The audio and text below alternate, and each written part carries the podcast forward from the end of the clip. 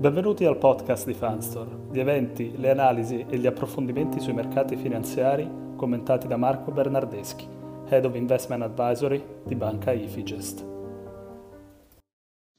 Buongiorno. Allora, commentiamo brevemente eh, la eh, conferenza stampa di eh, Jerome Powell a Jackson Hall. È stato come preannunciato un non evento, un non evento che però ha scosso i mercati. Non, mi, non finirò mai di sorprendermi a come i mercati siano volubili ed interpretino a proprio piacimento e secondo le convenienze dei, delle mani forti le notizie di mercato. Era atteso che, Fe, che Jerome Powell non dicesse nulla di nuovo come come stato, che continuasse con la propria politica eh, che predom- preva- prevalente sull'abbassamento dell'inflazione. Eh, emblematica la sua frase We will keep at it until we are confident the job is done. Job, il lavoro è fatto, cioè la, eh, l'uccisione, eh, l'abbattimento dell'inflazione. Questo è già stato comunicato in modo chiaro eh, e limpido eh, nei mesi precedenti, ma il mercato convenientemente ha deciso di interpretarlo a proprio piacimento. Prima sperando eh, in un atteggiamento più dovish, eh, un pivot della Fed in occasione del dato sull'inflazione inferiore alle attese ed, ha, ed ora facendo dietro front e sorprendendosi eh, che la Fed continui eh, linearmente nel proprio, nel proprio processo. Per noi, come voi ben sapete, voi che ci seguite ben sapete, tutto questo non è una novità e abbiamo consigliato eh, in più occasioni coperture eh, sulla volatilità eh, quando il mercato col, eh, colpito te- resistenze tecniche eh, di primaria importanza. Trattasi quindi e eh, principalmente di un mercato tecnico, speculativo, guidato dalle mani forti che stanno facendo scattare stop a destra e a sinistra per catturarne nella rete quanti più pesci possibili il dato di fondo, i dati di fondo e la musica di sottofondo rimane, rimane identica la stessa. C'era un oversold delle condizioni tecniche di ipervenduto che preludevano ad un rimbalzo corposo del mercato nella seconda parte di giugno e ci sono stati dei dati inequivocabili tecnici di un esaurimento del rimbalzo nelle settimane precedenti.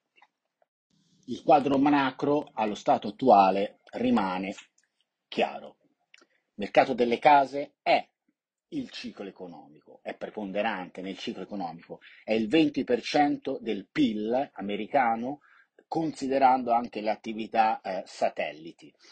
E eh, il mercato delle case non appare in buona salute. Eh, l'attività eh, sul lato immobiliare sta rallentando in modo molto eh, veloce, è un settore ad alto leverage, molto sensibile d'altronde ai tassi di interesse che sono in aumento. In USA il NAHB, l'Housing Index, è un indice rappresentativo eh, della salute, diciamo così, del settore, guida il tasso di disoccupazione eh, come correlazione di circa 12 mesi e il momentum delle case, delle vendite di case, sta rallentando di più che nel 2007. Questo porterebbe, se, se le correlazioni reggeranno, ad un tasso di disoccupazione superiore al 6% nel 2023, ceteris paribus, cioè stando così le cose. Anche ulteriori indicatori anticipatori stanno continuando a eh, deteriorarsi prendiamo il US Conference Board che raggruppa i 10 principali indicatori anticipatori, leading indicators, ogni volta che questo indice segna due o più volte un valore sotto lo zero, siamo già in una recessione piena statisticamente, storicamente, meglio dire, non solo tecnica, ma che porta anche a una protratta debolezza del mercato del lavoro. L'ultima rilevazione era zero e quindi attenzione anche a questo. Eh, dopo i leading indicator, quelli anticipatori, chiaramente vengono intaccati gli hard indicator, cioè quelli coincidenti, eh, come il mercato del lavoro appunto e la spesa eh, dei consumatori. Inoltre dobbiamo dire e ripetere e ribadire che il bilancio delle banche centrali conta per i mercati.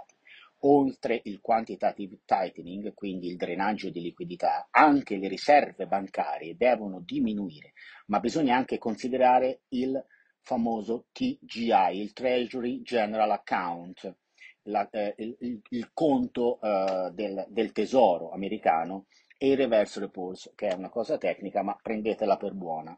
Sono, sono depositi di liquidità aggiuntivi, chiamiamoli così. Il governo ha ultimamente utilizzato il proprio account, il proprio conto, immettendo liquidità nell'economia reale. Ecco perché le riserve bancarie ancora non sono diminuite in America. Questo ha supportato gli asset, ha fatto sì che non sprofondassero ancora più in basso, ma è improbabile che questo continui anche nel quarto trimestre 2022. Quando verranno intaccate le riserve bancarie, gli asset rischiosi saranno a rischio. Eh, scusate il gioco di parole, ma è così saranno a rischio ribasso ulteriore. La curva dei tassi probabilmente si appiattirà ulteriormente, invertirà ulteriormente eh, se le cose rimarranno così, eh, mh, presagendo, facendo presagire una crescita asfittica e una recessione abbastanza eh, importante. Eh, sto parlando della parte a lunga per le aspettative per la crescita futura e l'inflazione. Quindi molta attenzione a questi dati, a questi movimenti tecnici del mercato, specialmente il mercato obbligazionario che guida come sempre tutto il resto. Quindi Powell e Jackson Hole, la conferma di Jackson Hole è stata inequivocabile. La Fed non farà l'errore di fermarsi troppo presto, non lascerà allentare le condizioni finanziarie prima che il lavoro sia concluso.